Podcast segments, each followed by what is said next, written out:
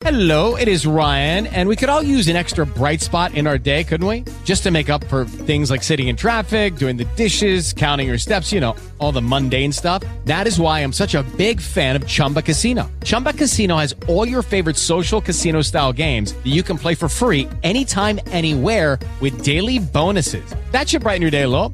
Actually, a lot. So sign up now at chumbacasino.com. That's chumbacasino.com. No purchase necessary. VGW Group. Void were prohibited by law. See terms and conditions. 18 plus. Blog Talk Radio.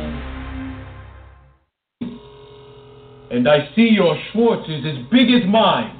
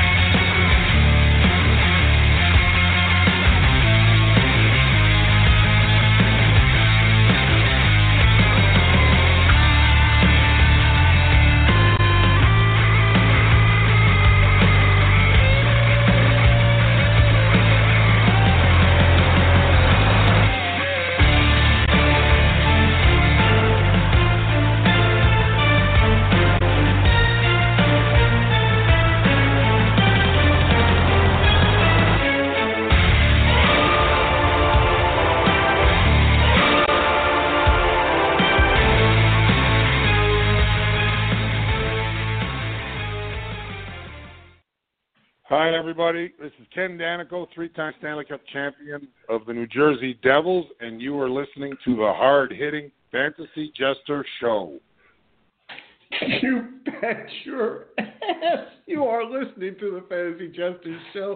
That's right. I did you catch your breath on that opening? That's right. If those of you who remember FXE and our whole podcast we had going for wrestling, there'd be times I'd break out the Finn Balor. Had to do it for tonight. Just gonna whoop some ass on the poor other podcast tonight. We're to show you why you're listening to the Fantasy Jester Show. I am he. How's everybody doing? Absolutely fabulous night here in Leesburg, Florida. Hope it's just as nice wherever you're listening to the Fantasy Jester Show. And if you're listening live on Blog Talk Radio, for that crystal clear sound, and probably coming to us through FantasyJesterSports.com. Boy, let me tell you, what a crazy day. And did you come here for sanity? I hope not. All 32 teams, one fantasy rundown, and one blue bearded monster coming on that fantasy scene. Folks, taking over like gangbusters. If you're new to the show, I'll be bringing in the single most best co host in all of sports, Jason Townsend, Fez437 on Twitter. Tonight, you know, the title says it all. Jester and JT, I'm reading off the screen. If you're listening live on Blog Talk Radio, you're watching the pictures go by. Enjoy the little picture show there. It takes me a while to load that every damn episode. I hope you enjoy it. Seriously. Um, the title says it all. JT and Jester, or Jester and JT, it makes no difference. I don't, don't care. Give the best of what you want to look for on each team this fantasy season. Everyone talks about who they already know. They will talk about who you don't and why. That's right, we will. The rumors are true. Jester is playing NFL's Adam Rank, or is this just another Jester trick? We've seen it before. Those of you who fell to the free burger, you know what I'm talking about. What isn't a trick? Jester in fantasy baseball coming off last year's absolutely. It is. It, it is ridiculous. Thanks for the write up, guys. I, you actually gave me a nice write up. Uh, producers for the show, go ahead and write this up. Coming off last year's ridiculous 91% in the money seasonal leagues, Jester may be at it again. One league finished. How did he do? How do you do? I do well. How about you? How do you do? I know you're doing better if you're listening to this show. If you're doing much better in fantasy if you listen to this show, I can tell you that. MLB, guess news. I don't know. We'll see. Maybe we'll get to some MLB. I don't know. Pretty big football night. Although, hey, September call ups for you baseball people, it is September call ups. This is probably the most busy time for JT, and I'll ask JT. He's got to agree with me. You know, you've got over a thousand guys going to be fired in the NFL, plus another, you know, couple dozen that are going to change teams. Khalil Mack. and then you have Major League Baseball with its daily call ups uh, as the teams abuse their 10 day DL, and also the regular September call up where rosters get expanded. So, just in these two sports, the number of players that JT and myself keep up with to bring you the latest, uh, this is a staggering week. And it's just beginning. The, the fun just started. You're going to see more. Let's get him. You know, we're about to get him in here uh, in a little bit, but, you know, for those of you out there, you already know what's coming up next. My rant. You know, no, I, no, every week. No, no, no, no. I'm in here before you want me in here. You're What? playing in a one league fantasy league with the NFL Network's lead fantasy expert in Adam Rank, Yeah. and you've got something to rant about? I don't think so. Uh uh-uh. uh. i am not listening to that. You're living a charmed life, my friend. Or is it just another jester trick? See, that's that's what the producer put. I didn't say this. I guess that was supposed to be the tease. I don't I don't know, but uh yeah, no, he's he's not lying, folks. He's not lying. It is true. Uh, we have uh, there was an opportunity, a 14 team league Uh-huh. with Adam Rank. Uh, I believe it's Superflex. I'm already, I signed in. Matter of fact, my team name is Welcome to Jesterville. I'll share the results. I mean, I get my ass kicked. I get my ass kicked. I'm I'm just happy to be there, but uh, I'm a little bit more than that, though. I, I have to be honest with you, Jason. I, I really think this is my my opportunity. What happens if I do step up? I do shine. I do Well- add Adam Rank to the trophy wall. Yeah, to the list of victims now. And it, it, forgive me here, but I'd be remiss if I didn't point out it's good to see that one major network's fantasy expert um, isn't a wuss like a particular Matthew Berry from ESPN who's too afraid of his own Yeah. shadow, let alone to step up and actually take on some competition. So I got to give Adam Adam Rank a little uh, kudos for the uh, for the willing step out there and, uh, like I said, add his name to the list of victims. It's coming to me, you know, uh, what Jason, what JT is alluding to is that all I said in tw- on Twitter, I didn't use any Right. profanity. I wasn't nasty. I used Surprising. this simple phrase: "My medical expert is better than yours." Blocked. blocked, kicked, booted. I called out Adam Rank. And much to his credit, much to his credit. Yeah, no, I did. Folks, if you haven't seen, go on Twitter, go to my account. You're going to see I called the man out. He had this league. He mentioned that he was starting this league all for a milkshake. We're playing, folks, the stakes are huge in this one. I'm playing for a milkshake. I can't think of anything One better. So- milkshake. I'm playing for a cake shake, uh, a Portillo's cake shake. Right. Fabulous shakes. Okay, fine. I have no problem. Listen, I'll play for a nickel. I just want to play for the sake of playing against a guy of his Mhm. stature. And so I kept hounding, kept hounding, kept hounding. And uh, finally, uh, after I sent him a, a, a meme that it was him at the news desk, and um, I had an RKO being performed on him by Randy Orton in the main, uh, is when he said, "That's it, that's it, you're in, you you got it," and uh, it was fantastic. I, I nearly uh, listen. I danced around the house. I have to be honest with you guys. I mean, I'm not going to sit here. It's not. I am not about that false bravado crap. Okay, I am not too mad to tell you. I ran around the house like a four-year-old kid. Like it was Christmas Day, and I just got myself that damn bike I wanted. You know, it well, is- and, and, and, Mrs. Jester can attest. So basically, just another normal day in Jesterville, running around with a four-year-old kid. True. But what you also alluded to was adding him to my victims list, which uh, Mhm. we were talking about baseball, and I added two more victims in my uh, in our league there that you and I are in. That you are the commissioner, didn't I? Mm-hmm. Oh yeah, yeah, you did. And the, you know the best Now, part Sam- about that is, Go ahead. well, no, I mean the best part about that that list is, is it's really, I mean, the gods favored you when the two top seeded teams lose Yeah. four of their top five players for the whole season to the DL Yeah. for the entire matchup. You're living a charmed life, like I said earlier. You know what? And some people would look at it that way, and I completely, I completely understand that. I completely understand that if I wasn't coming off of a season where I hit 91%, now that would mean that in all those leagues, this luck just follows through. But you see what you're missing, and what Sam see, because Sam pulled the my team was injured too. Okay, and I expected that from the two of you. I, that's fine. But what you both failed to notice, okay, and, and I'll give you you do. You guys both had injuries. You both did. But everybody does at the end of a fantasy season. I had my starting right fielder missing in Nimmo. I had my starting Abreu. I had my starting Pham. Okay, I had my Uh-huh. center, my my center, my right fielder, and, and my first baseman all out too. You know how you two Wait. lost? You two lost at the strategy part. I can I can directly point out where both of you and why you lost to me. It wasn't the injuries that cost you. It was your strategy and how No. you play the game. And I've mentioned this to you before. You are the most highly researched person I have ever friggin' met in this in, sports.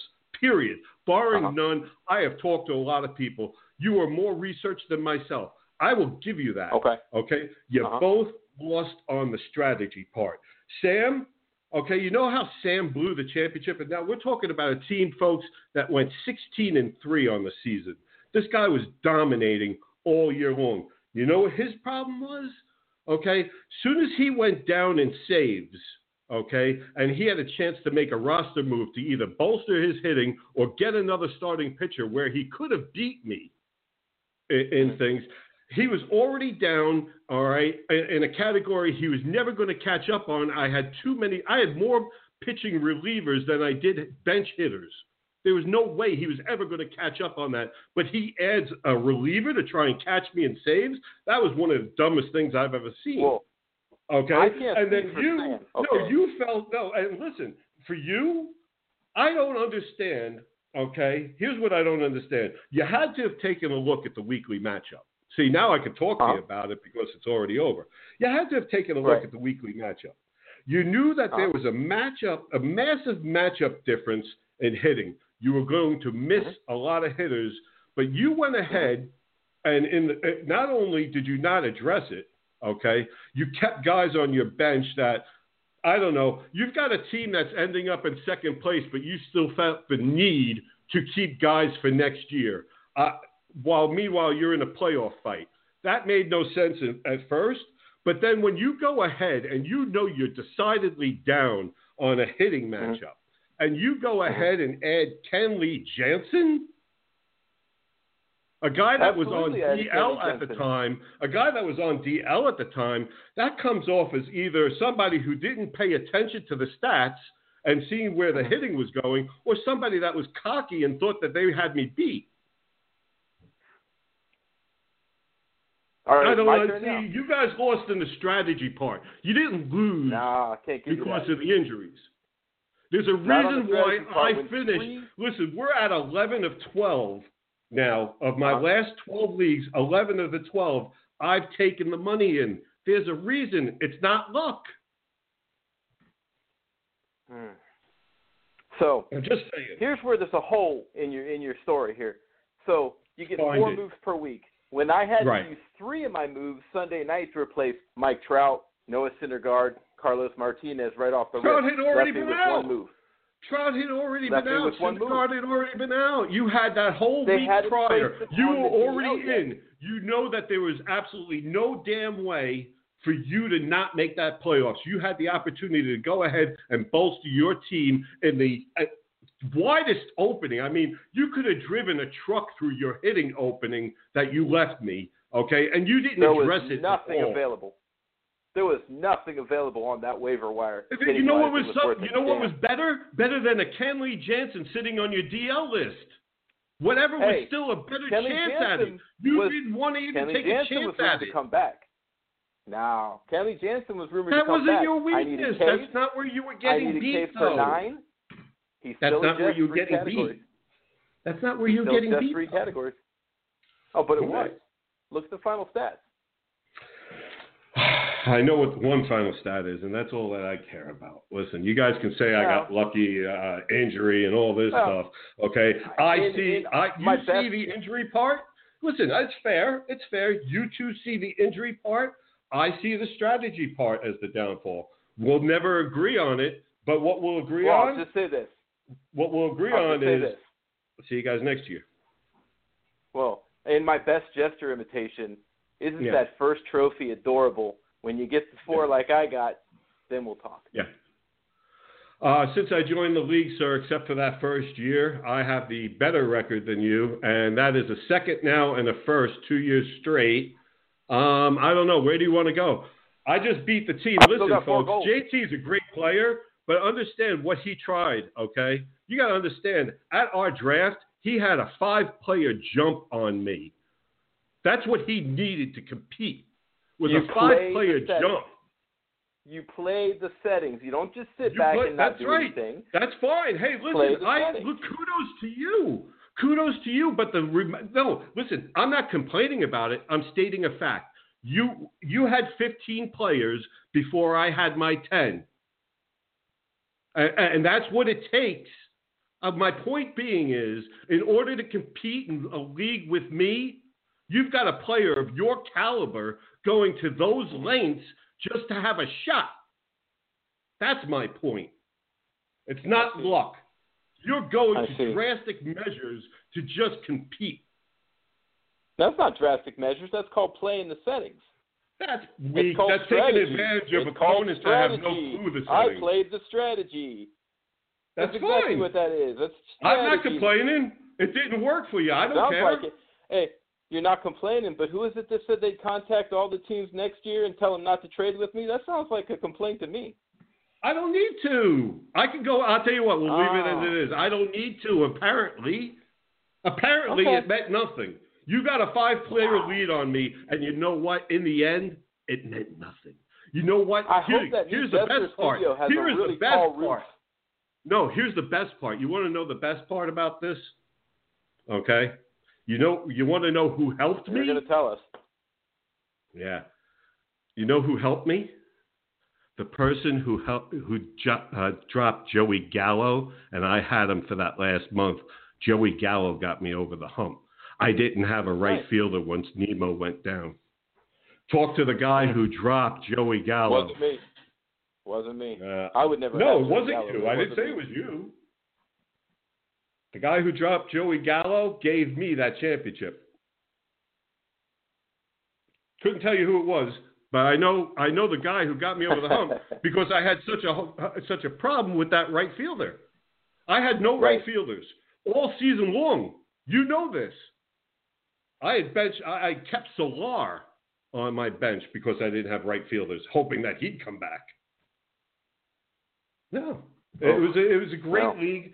I look forward to next year. I know that damn well. Okay, you and Sam are coming full full force at me again, which you guys do every year. You guys are the best fucking player. Ooh, you guys are the best Uh, damn players. I play against. Period, barring none. And we're going to see where Adam Rank falls in. That's see, this is my curiosity. That's my curiosity. Where does Rank fit in? Right. Well, he's got to be better than Fabiano. Let's get here's what we're going to do though now folks. We're going to get all of you right up there with the rest of us. See, you got to understand one thing. We're here to help you. We're here to help you if you're brand new at fantasy sports or you're already playing for money. Whatever the case is, each and every week, if you've listened last year, you know on Saturdays we give you the breakdown of each game fantasy wise. If you were listening last year, well, there's a reason why you're listening this year, and the audience continues to grow. JT and I both lay it down.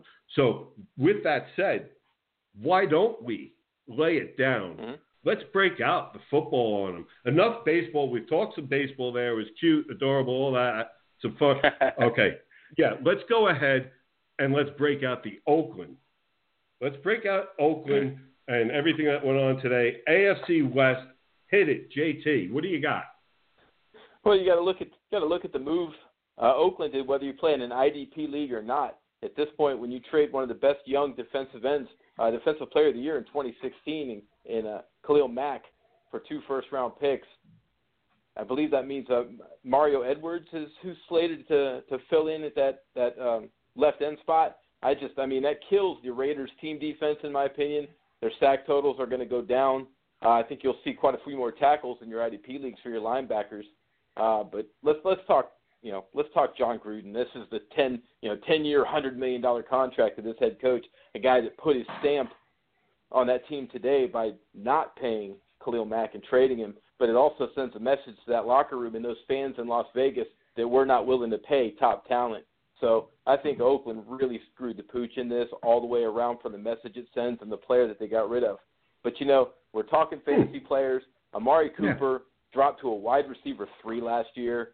But you got to look anytime Jon Gruden's had, you know, a guy of that caliber, whether it was Keyshawn Johnson before he sent him home, any of those type of players, he likes to pick one receiver and force feed him the ball. I think you're going to see at least 115, 120 catches for Amari Cooper this year. Like what I'm seeing there. Martavis Bryant looks like he may get suspended again, cut today. So all you took a flyer on him. Kind of makes you wonder a little bit what's going on in that guy's head. Uh, you look at a guy like Johnny Holton. I think he slides up. Griff Whalen, a guy who catches the ball really well, runs good routes. These are some of the receivers that I think you can snag late in the draft. Nice filler, please, uh, filler piece, bye week replacement, that type of thing. As far as rookies go, Jon Gruden has never really favored rookies. So I mean, there's really I don't think any of the rookies on that team are, are fantasy relevant at this point. Uh, the running back spot looks like Marshawn Lynch is labeled the starter at this point. I still see a nice split between him, um, Martin, and don't forget Jalen Richard. He's a big play guy, got some speed. He lines up at the fullback spot, kind of the old Frank Wycheck H back role quite a bit. He catches the ball well. He'll get you know five to seven touches a game, but if you need a flyer, you're hurting for somebody, might be a guy to look at. But overall, looking at the Raiders, Derek Yeah. Carr. It's all about Derek Carr. Jesser. You see, uh, you see him getting back to form. Do you see him and Amari Cooper getting back to form though? I do. Um, you know, Mari Cooper worked with Tim Brown this offseason, one of the best receivers that no one ever talks about uh, in NFL history.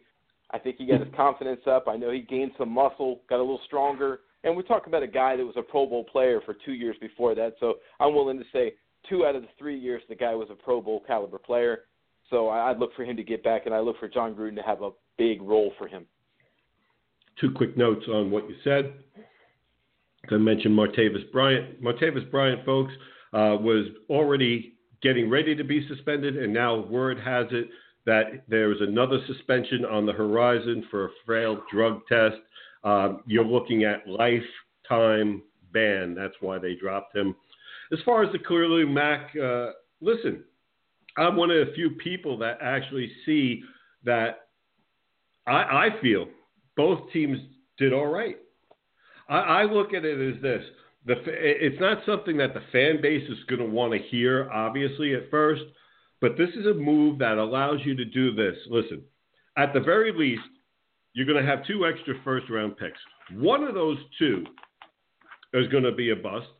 And the other one, a boom. At the very least, you figure if you go 50 50, one bust, one boom, okay? Well, your boom is your player that you're replacing. But what you're doing over the next four years, while that boom is growing and you're getting those first round picks and all that, you've also freed up a lot of cap space to bolster the rest of the roster. What can you get just by adding an extra million here to a position or an extra two million there instead of putting it all into one player. We're seeing players, we're seeing Aaron Rodgers, 20% of the team's cap. That's absurd. This shit's going to stop. It'll stop after we, and we'll talk about Aaron Rodgers later because he's going to be tied on how and why it stops.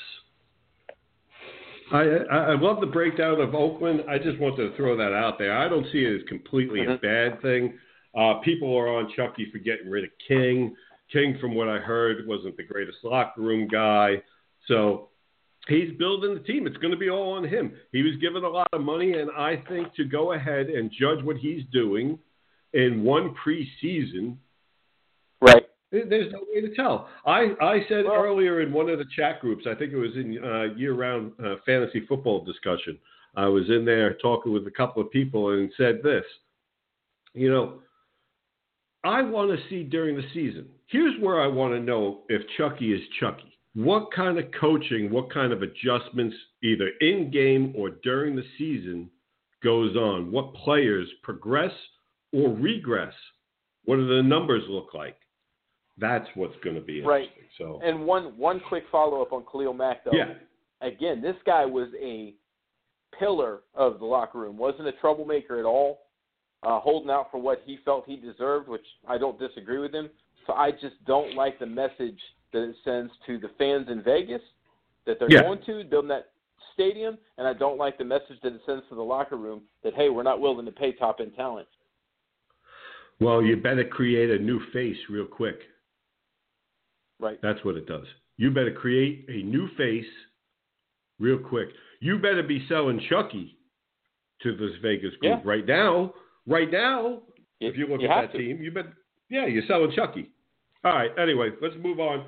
Uh, my first team. eh, Listen, yeah, call me a homer. I really don't give a shit on this one. Yeah, it's my Giants, folks. I really don't care. Um, listen, you're looking at an offense, and, and, and as far as from a running back perspective, the last time the Giants had a thousand yard rusher was 2012 with Ahmad Bradshaw, 2015. You know, last time they had a 1,200 yard rusher, again, Ahmad Bradshaw, back to 2010. I don't say, I don't think this is a, a, a stretch to say that those numbers are available to Saquon Barkley this first year, uh, somewhere in that neighborhood with the number of carries that he's going to get. I can see this young man getting between 250 to 260 carries at roughly 4.7 to 5 per carry at a minimum. I've watched that young man carry the Pitts, uh, the uh, Penn State team literally through a whole game. Everybody knew he was getting it. It didn't matter. I, I saw it on several games. You add that with Odell pulling coverage. You've got Ingram. Okay, so you got Barkley. Look, Barkley's an RB one. Odell is a, a wide receiver one. Ingram is a, probably on most boards a top six tight end. Shepard, a, a wide receiver two, a flex. Other than, and this this is one for you, Jason. Other than Minnesota and the Chiefs, is there a more talented fantasy performance from a fantasy performance standpoint on any one team when you look at Barkley and RB one, Odell wide receiver one, Ingram a top tight end, Shepard a wide receiver two, maybe a flex. Other than Minnesota and the Chiefs, I'd put those as the Maybe- top three from a fantasy team perspective. Uh, Pittsburgh, Antonio Brown, Schuster, and Le'Veon Bell's got to come to mind. But other than that, it's pretty difficult. Uh, I was changing up. Uh, well, okay, yeah, but okay, throw in the tight end though. I'm talking about all four spots. I'm talking about from running back, one receiver, two receiver, and tight end. Well, I, let's take a guy that you talked about when we talked tight ends before. This is going to be a big jump forward for Austin Hooper this year. Julio Jones, You look on the other side, Calvin Ridley with a big spring, Sanu, uh, That's a Tevin good one. Coleman, Devonta Freeman. You know, that's a that's I like a that team one. that, That- I think That one I can go with. yeah, sim- similar pop. Yeah, But it's, that's a it's tough one. to beat what the Giants are putting out there. It's a it's a good one. It'll be a good one, and they're going to need. Uh, listen, folks, uh, I am a realist, realistic fan though. As much as I love our offense, we're going to need every bit of it because our defense is going to suck. Mark my words. We have nobody in the defensive backfield that can cover in pass coverage. We don't have a linebacker in Ogletree that can cover out of the backfield, cover the back out of the backfield. We're in deep shit on defense. So we're going to need every bit of that offense. Mhm. Anyway, good. Let's keep going. Who do you got next? Uh, let's talk about the Denver Broncos. Stay in the All right. AFC West. You know, we talk about a team that brought in Case Keenum. Basically, it almost looks like they traded Trevor Siemian to Minnesota to back up Kirk Cousins. Case Keenum comes down, take over the starting role. I like Case Keenum. Do I think he's a gunslinger like somebody else who's been on our show? No. I think he's more of an Alex Smith game manager that may take an occasional shot if it's wide open. But we're looking at a team. Case Keenum, I like him as a quarterback too. Uh, the running game, I'm a little scared of this running game. We're talking about three guys. Yes, there's Royce Freeman. Yes, there's Devontae Booker. There's a guy named Philip Lindsay that not a lot of people are looking at, and they should be. This kid's got talent. He had a big preseason. He catches the ball well, and he does one thing that all coaches love. He knows how to pick up the blitz. It's a guy that's going to be on the field some. I can see that running back situation being muddled uh, early on in Hmm. Denver until somebody kind of rises to the top. I do think that ends up being Royce Freeman, but early on that could be scary. Receiving core, Demaryius Thomas, a year older. I don't know. I mean, do I see the guy topping a thousand yards? Maybe I'm looking more into maybe the low 900, but he could get to a thousand, six, seven touchdowns. Emmanuel Sanders is a guy that I'd like to own. Guy that just seems to find that hole in the zone, or just seems to be able to beat man coverage whenever it's on him. Uh, but Really? the guy I want to talk about is a Hold on, hold Oh, I on. like I didn't know that. I didn't know that.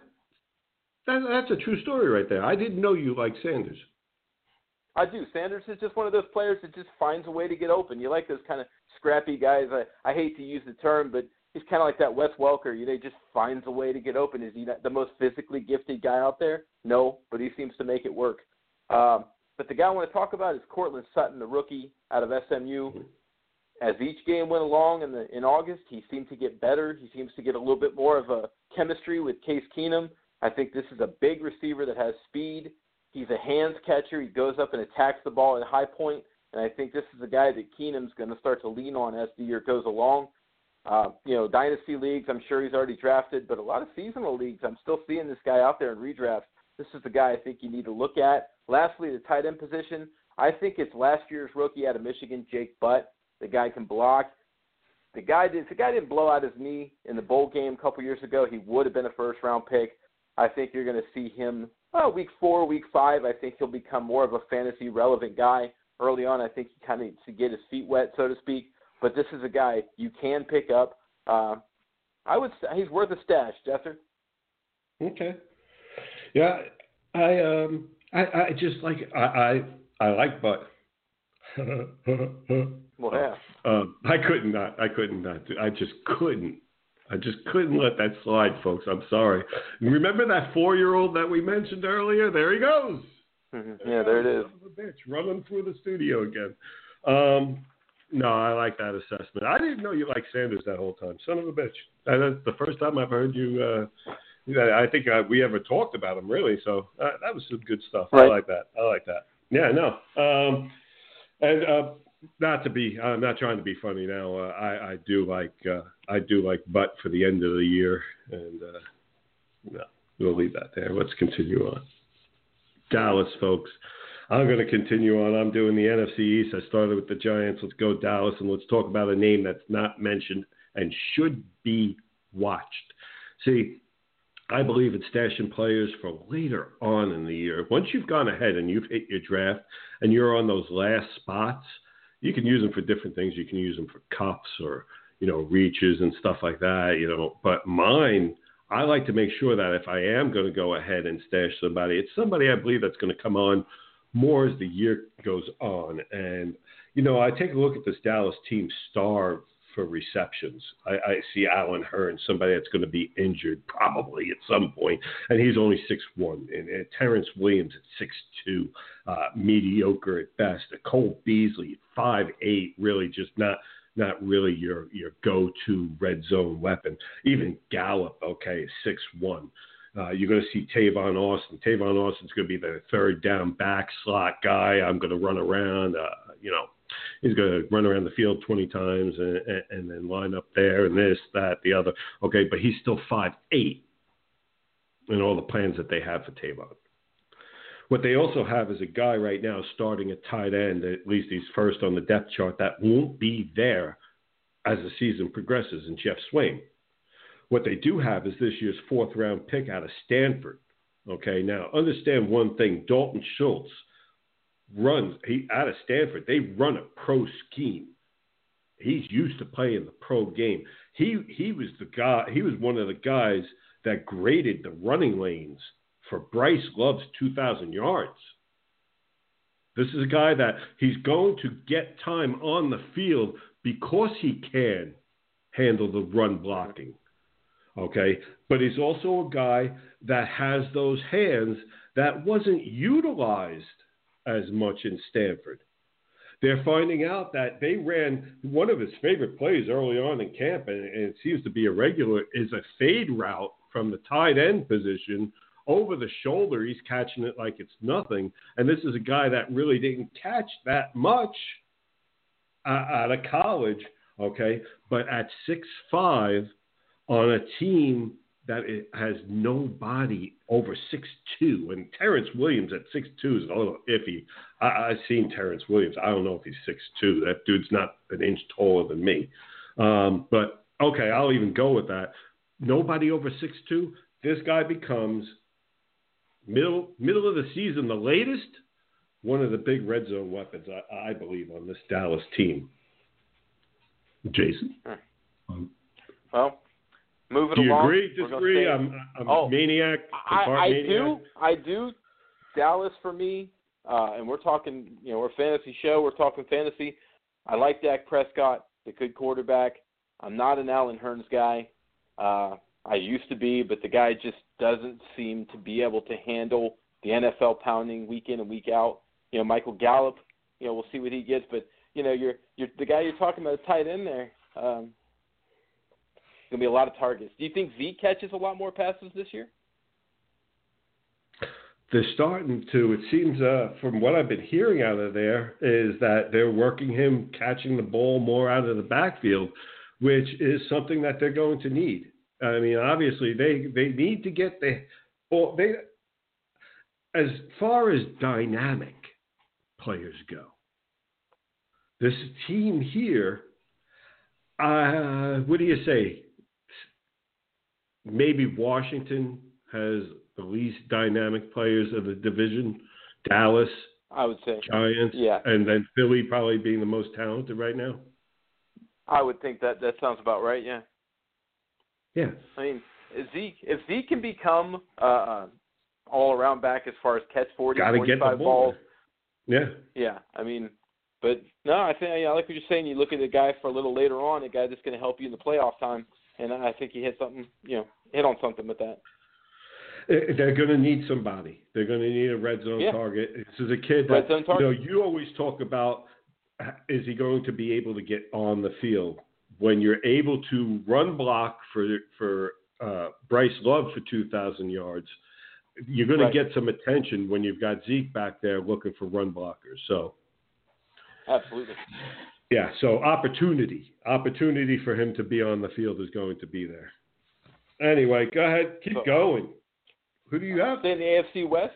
Let's go to Oh, Kansas wow. City, Yeah. home of some great barbecue. Uh, another Yeah. team also that a lot of people are, you know, that oh yeah, have some uh, you know, darlings of the uh, of the AFC. I'm not quite there, though. I'm not as tough on a particular quarterback as my co-host there, the Jester is. I look at what Pat Mahomes has done this preseason. I look at what he did against starters in Week Three. I look at him lighting up Tyreek Hill. I mean, Tyreek Hill is just absolutely insane. the guy the guy has so much speed. He's running crisp routes. He, he's noticeably better route runner from what I've seen so far. Granted, it's August, but again, that week three where you have your dress rehearsal, really like what I'm seeing from him. Travis Kelce, probably the best tight end in fantasy, if not one B. Some people they Gronkowski. I'd rather have Kelce. I actually trust him to be on the field.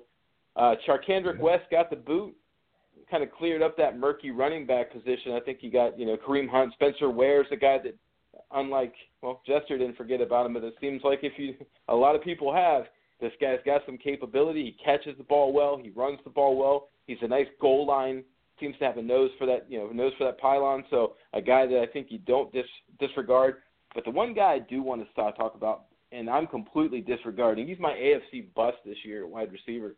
Is Sammy Watkins already been banged up with yet another hip injury, playing through it. But this is a guy that's never lived up to the hype coming out of Clemson. Not even remotely lived up to the hype. This is a guy that a Mm. lot of people are taking high in drafts, top seven, top eight rounds. This is a guy that you shouldn't even be looking at at this point. A, he's a glass cannon. For every 80 yard touchdown, which he catches, what, one or two a year, he's going to get hurt five times. So this is a guy that I want to avoid completely. Uh, but looking at that roster, it's a good roster. It's a balanced roster. I like Mahomes a little bit more than some. But all in all, I really don't think the skill position players, Tyreek Hill, Travis Kelce, Kareem Hunt, Spencer Ware, I don't think you're really going to miss a beat. I think you're going to get a lot of what you saw last year. What do you think? And I- I've mentioned these two names as people that could step up on that offense. See, whenever you quarterback, I I tend to feel that there are times that you're overlooking, you're overlooking, you're overlooking somebody, somebody. Uh, uh, who would they? Who who could they be used to besides Mhm. Tyreek Hill? Sammy Watkins is new on the team. Somebody that could go ahead and again, you mentioned not living up to potential, already injured. Maybe maybe do we see is this where we start to see Chris Conley live Yeah, up to I his think, potential? And we're and we're talking about a guy that that spent a lot of the off season, you know, working with you know Mahomes as, as some of the other receivers, but a guy that he is talented. He's got a you know nice catch radius. When you see this guy, he can go up and get it. Uh, he'll go down and get it. Not afraid to throw himself on the ground, dive for a ball. You see some of these receivers that just if they got to dive for it, forget it. Let it hit my feet. You know, this is kind of a a balls to the wall type of player that just kind of goes all at it. So I like that name. That could be somebody who you know, once Sammy Watkins has his normal injury, steps right into that, you know, into that role of his and, and could flourish. Well, and here's and to put a little cherry on on why I pulled his name because you know there's people that uh, the haters will go, ah, he just throws names out there and hopes spaghetti sticks on the wall and all that shit. You know what? Here, here's spaghetti sticking on the wall for you. Why do I say this guy? Because you know what? Why I I, I feel that Mahomes. Uh, let's make sure I keep this real with everybody. I feel that he could struggle this year. I didn't say for Mhm. You career and all this stuff. I said for this season. Right. Okay, and just that. simply because that's rookies. That well, he's not a rookie, but this is his first year, really full year starting. So he's going to face teams are going to get a lot of film on him. I want to see what happens when that hap- when that goes on. But a guy like this, here here's a perfect example uh, of why I pull somebody like a Chris Conley. He's had time to work with him besides Hill. Now, why Chris Conley though, folks? This is a guy that really he has a lot of skills. He's got a lot of potential. You're talking about a guy 6'2", 213 that runs a four three six. Mhm. It's not just Hill with the speed as a wide receiver on this team. So while Hill is going to be drawing mad coverage, no matter how fast he is, he's going to draw mad coverage. You're going to have a guy running four, three, six at six two with a quarterback that can get it there. I wouldn't be surprised if we see Conley have a breakout year. That's just my opinion. I like it. anyway, moving along, Philly. You know, I really, oh, You know, parts of this job suck. Not many. Not many. Not many. I got to be honest with you. Not many. I'm a, it's a false rant there, folks. Not many. But this is one of them. I got to tell you about how good the Eagles are. I got to tell you about, you know, how great their offensive line is. The only thing that you can pick on is the Wentz not starting the first game. But let's make no mistakes. Other than a Super Bowl hangover, we're still talking about, oh God, I'm going to be sick. The best team in the division. oh God. You know that hurt. Sorry. Yeah. Philly, um, you've got a one-two punch now at tight end with Ertz and Goedert. Uh, while I don't see Ajayi staying the starter, we've mentioned Clement as a name, folks. Please keep an eye on this kid. Uh, Sproles will fill in nicely, but don't expect the old. I mean, he is the old Sproles, so don't expect the really old Sproles. and then you have Smallwood. Okay, you go to wide receiver. Okay, You've got Alshon. You got Mike Wallace. What kind of dimension is he going to add? Will he find his former self? You got Agholor. Plenty of potential there. You've got an unheralded yet very talented Mack Hollins. Okay, a guy that you should really keep an eye on just in case Alshon doesn't stay healthy. I could see Mack Hollins getting a nice amount of playing time. Uh, you can, I mean, you even right down to their fifth wide receiver, Markus Wheaton, still has some ability there. All right. You've got an offensive line that's going to do their job. Peters, Wisniewski, Kelce, Brooks, Lane Johnson. It's just it's a disgusting offense, and there isn't many people on that offense that you don't want to own. The only question mark is Carson Wentz. But Carson Wentz has been a question mark in his college years. He's been a question mark throughout. Now it's becoming a regular thing. They're going to be safe with him. There is no hurry. I hear Philly fans freaking out. Guys, shut up. One game, maybe two. What's the worst? What's the worst? Two games. And then you get Carson friggin' Wentz back in this offense. If I hear one more Philly fan crying about this, I'm going to scream. All right, enough. There was nothing really to talk about Philly. Everybody knows about them. JT, go ahead. So let's uh, look at Los Angeles Chargers. Yes. Hmm. Los Angeles. Philip Philip Rivers, yeah, the ancient one, coming off a 4,500 yard passing season. I'm I'm expecting the decline to start. Um, you know, you've got Keenan Allen did stay healthy last year. If he can stay healthy, then obviously you're talking about a guy that's a wide receiver one. Um, Mike Williams, a guy that some really like, and others I'm not quite sure. We're talking about a guy that had a, a back injury last season that cost him pretty much the whole season. Um, Tyrell Williams, Travis Benjamin. You know, it's just to me a lot of wide receiver threes playing wide receiver two for that team uh, outside of Keenan Allen. The guy that I really do like on that roster, Melvin Gordon, a guy that's going to catch the ball, run the ball, get the goal line carries. You know, and his backup is a sneaky guy to look at too. Not a lot of people know the name Austin Ekeler, but you should. He's a big play guy.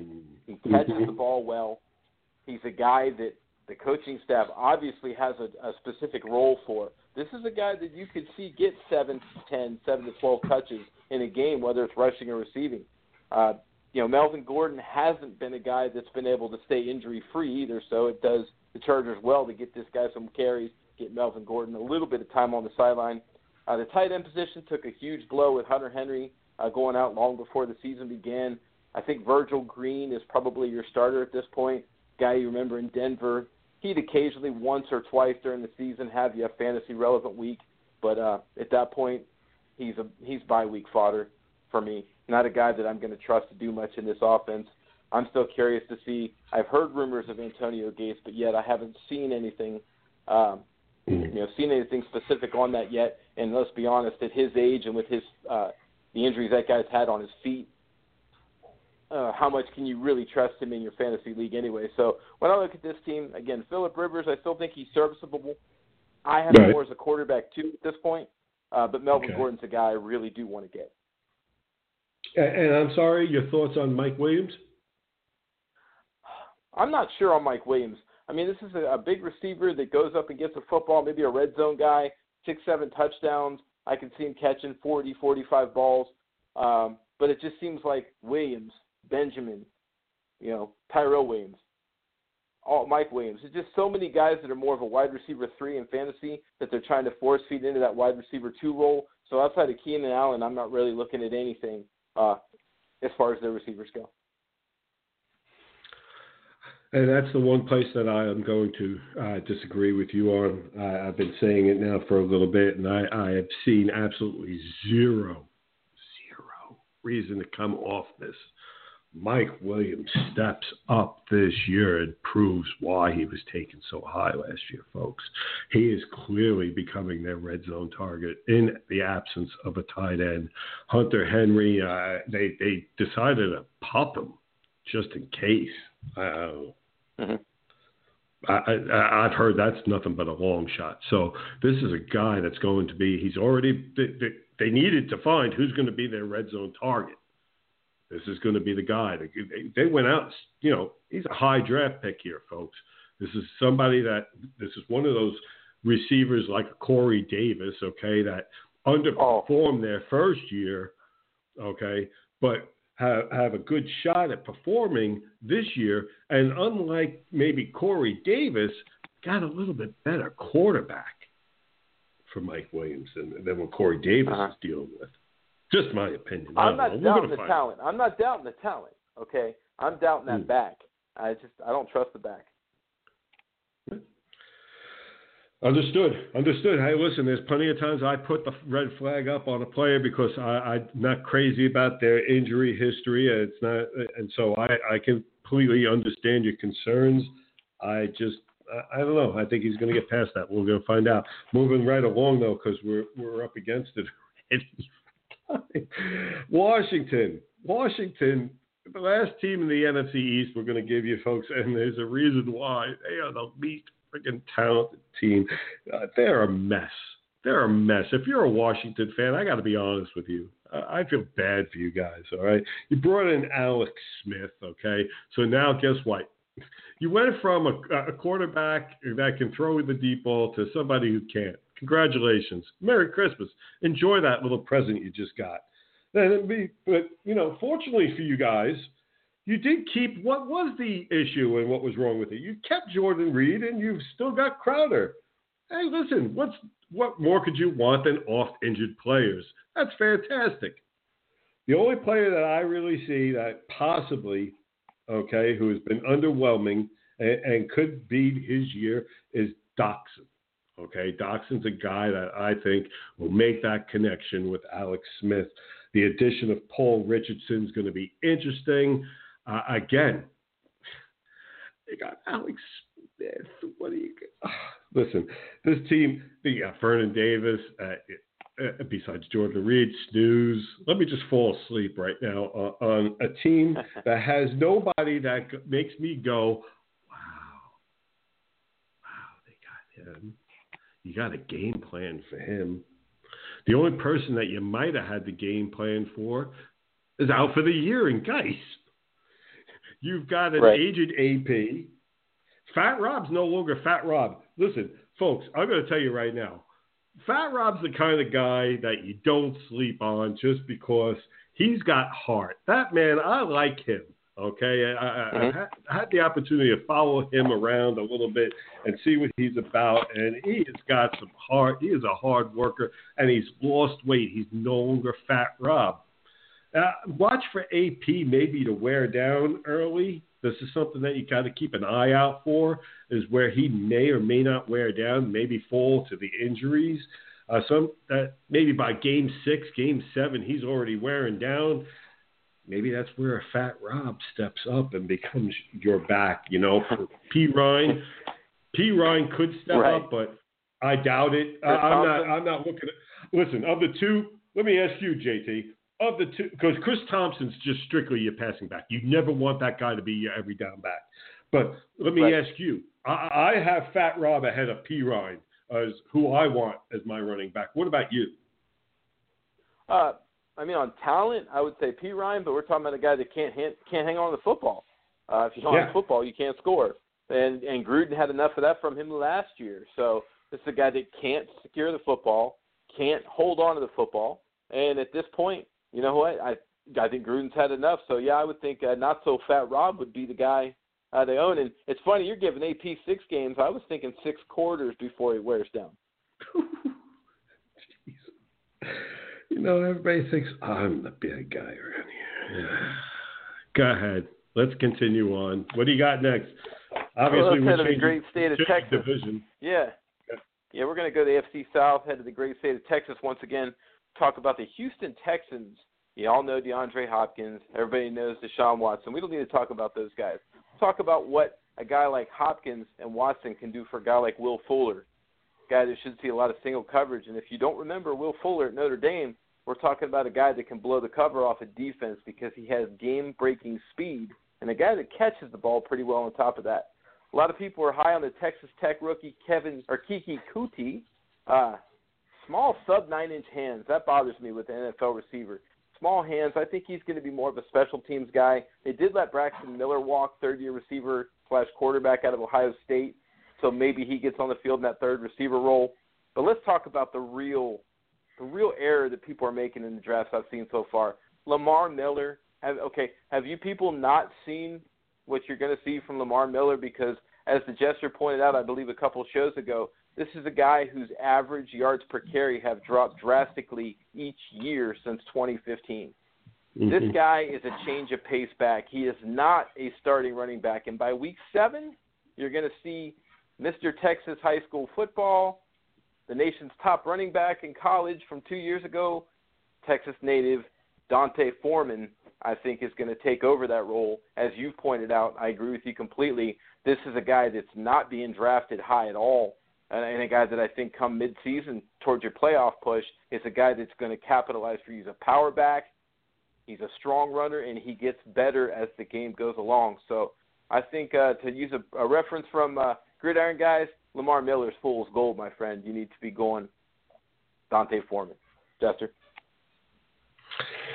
Yeah, uh, I, I like Foreman. I, I've got Foreman in a couple of leagues. Uh, matter of fact, the one I name my team. Listen, folks, I, a lot of times I name name my team uh, after the players that are on it after I draft. Uh, one of the, probably the better names I have is Donta Gesicki here. Um, thank you, but um, pump. But yeah, Yeah. no, I like that kid. Listen, it, what, what we talked about, JT alluded to, was that over the last four years, each of the last four years, uh, Miller's lost a half a yard per carry.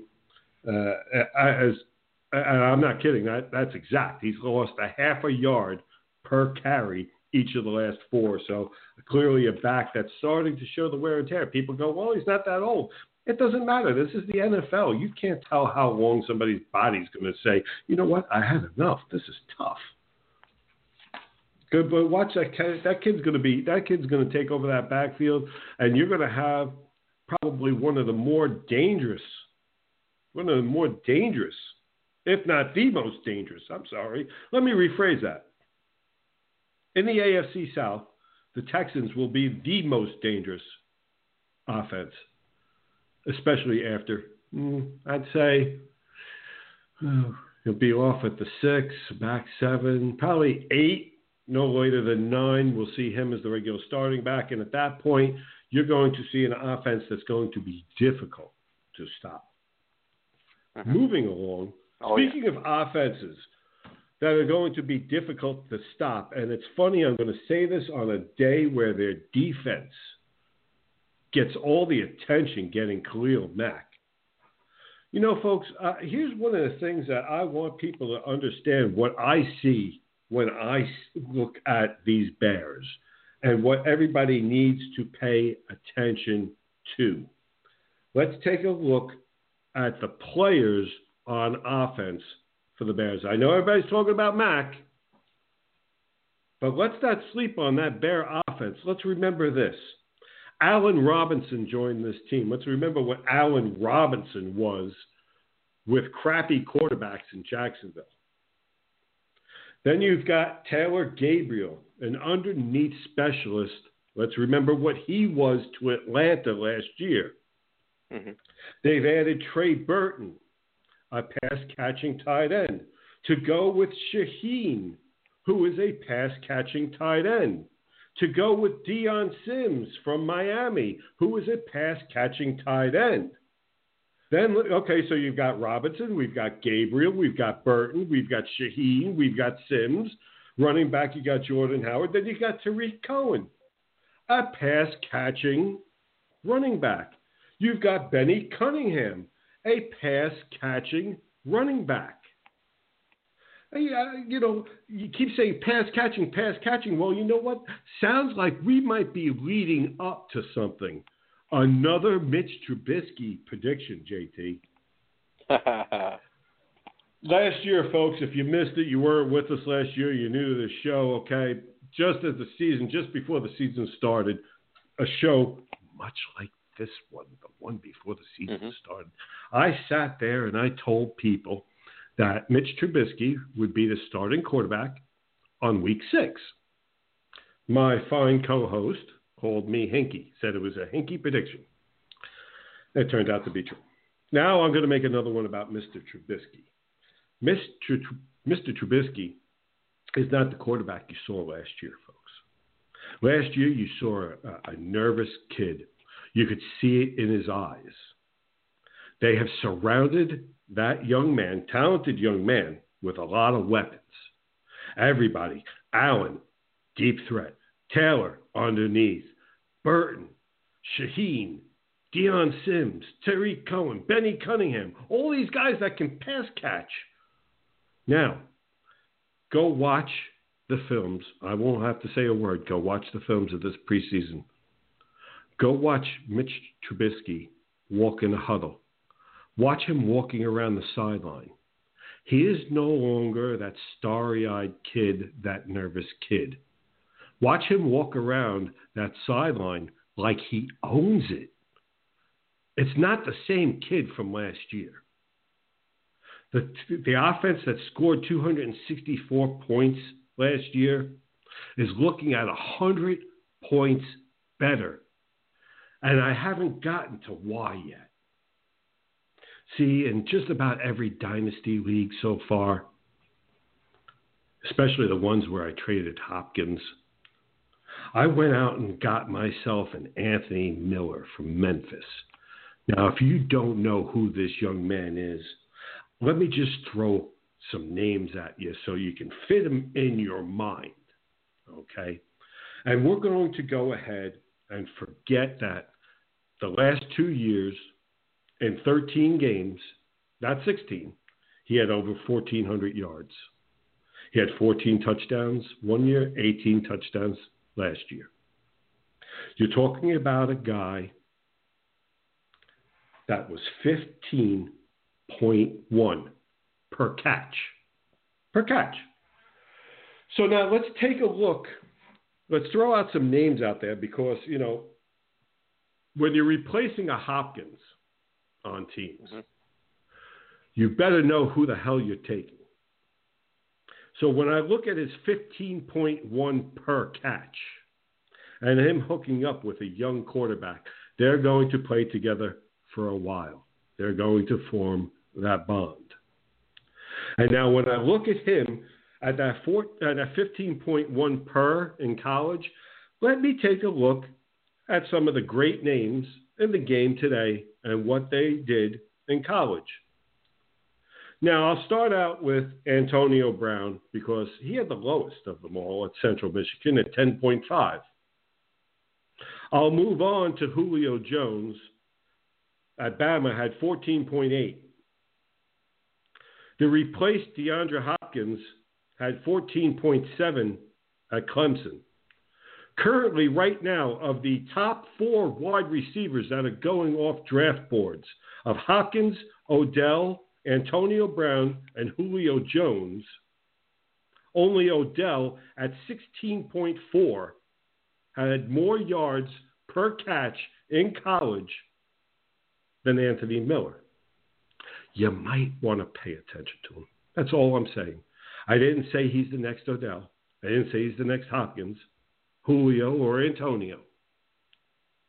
But it's hard to believe that a guy that was a touchdown machine in college, a guy that went over for 1,400 yards in 13 games, 15.1 per, is all of a sudden going to forget how to do it. Keep an eye on him. JT.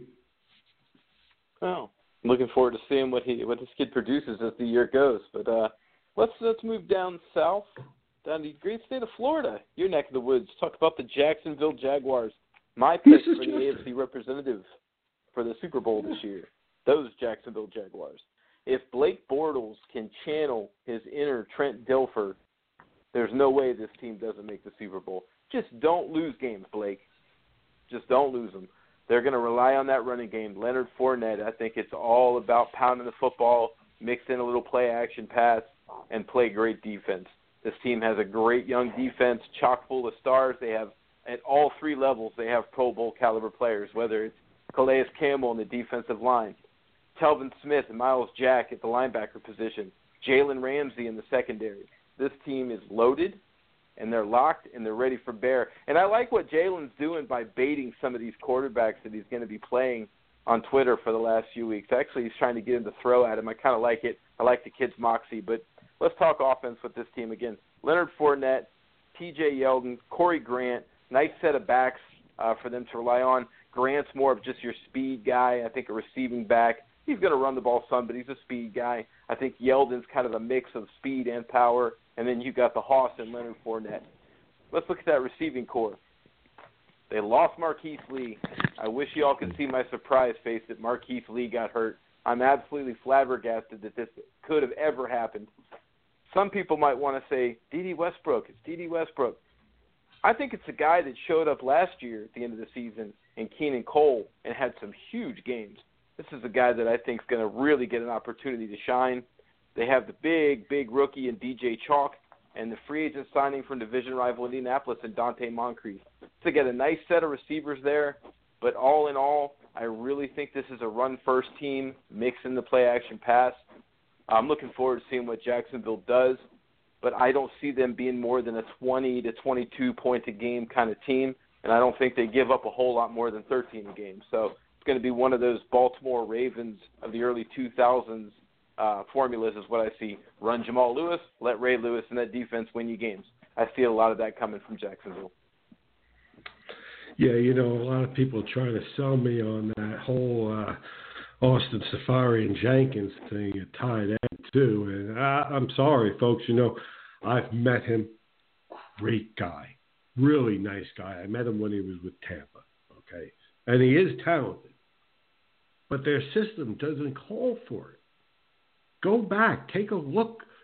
First of all, Marrone's over running over 60% of the time to begin with. Then you throw in the Blake Bortles factor. Then you throw, you know, I, there's no way I'm taking Jenkins anywhere in any draft. I don't care. It's No. a team team. Right. Just my opinion. What do I, Um, what do I know? I, I don't. I, you know what? I, I know one thing. I, I know you pretty much nailed it on the head as far as the Jags go.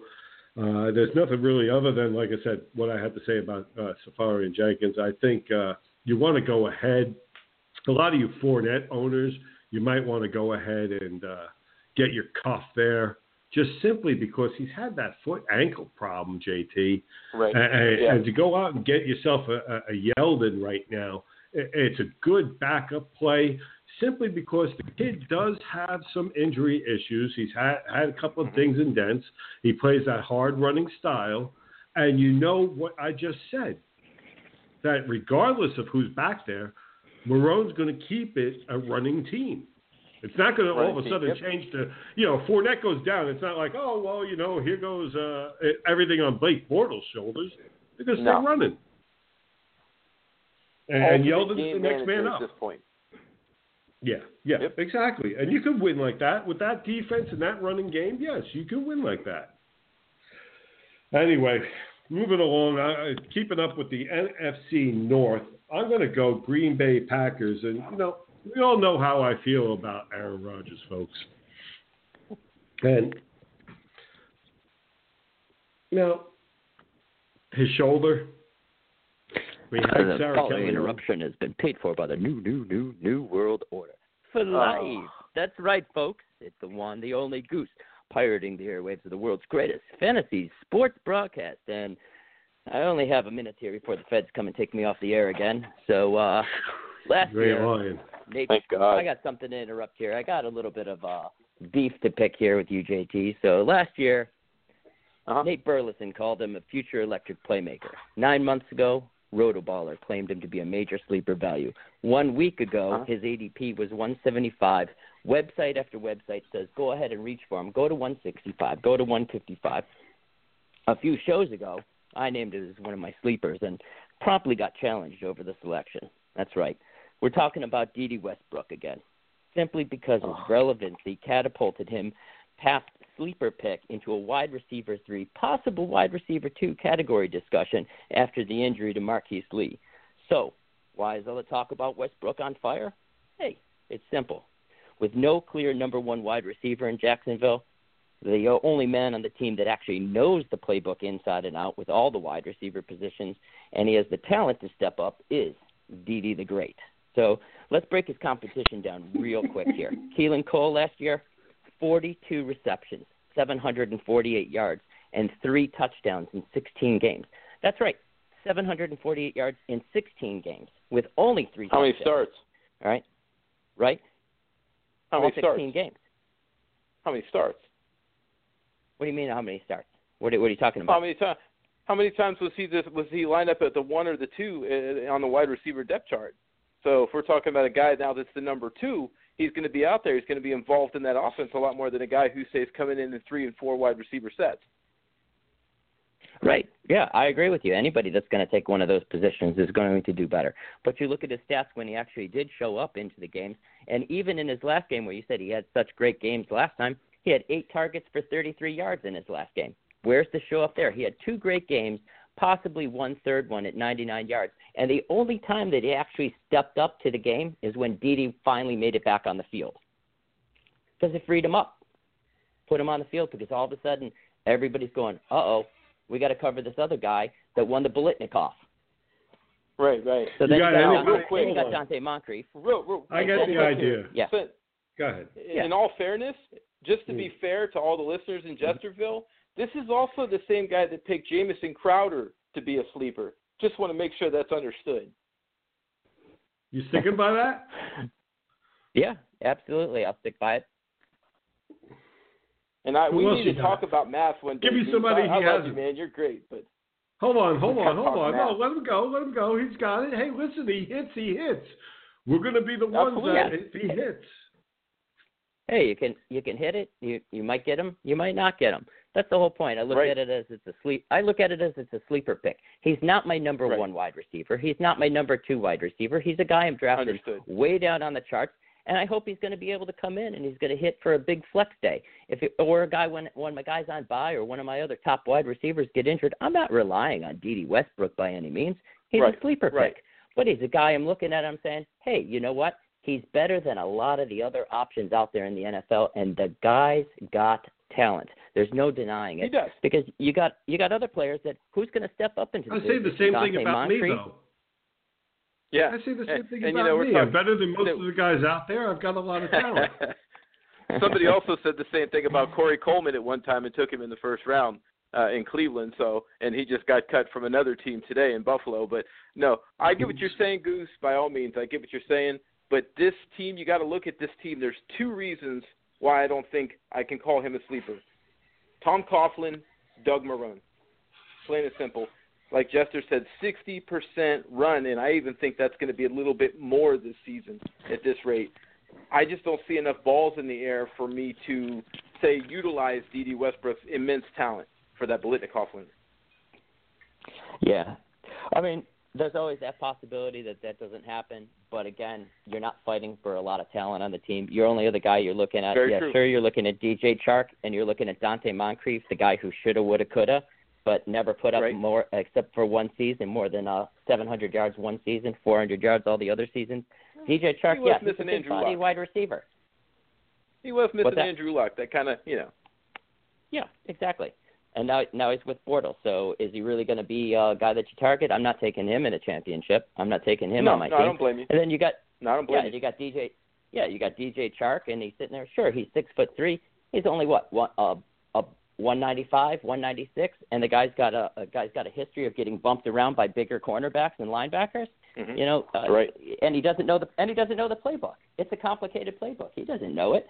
So uh, you know, I, I'm looking at Dede as stepping up into that wide receiver two spot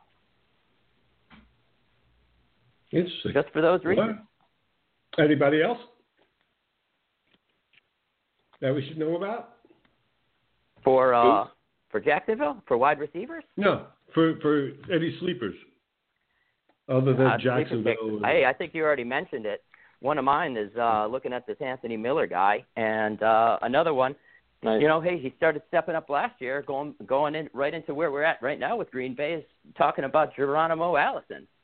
You know, what do you guys think about him? What do you guys think about him? They drafted they drafted quite a few wide receivers. Two Hmm.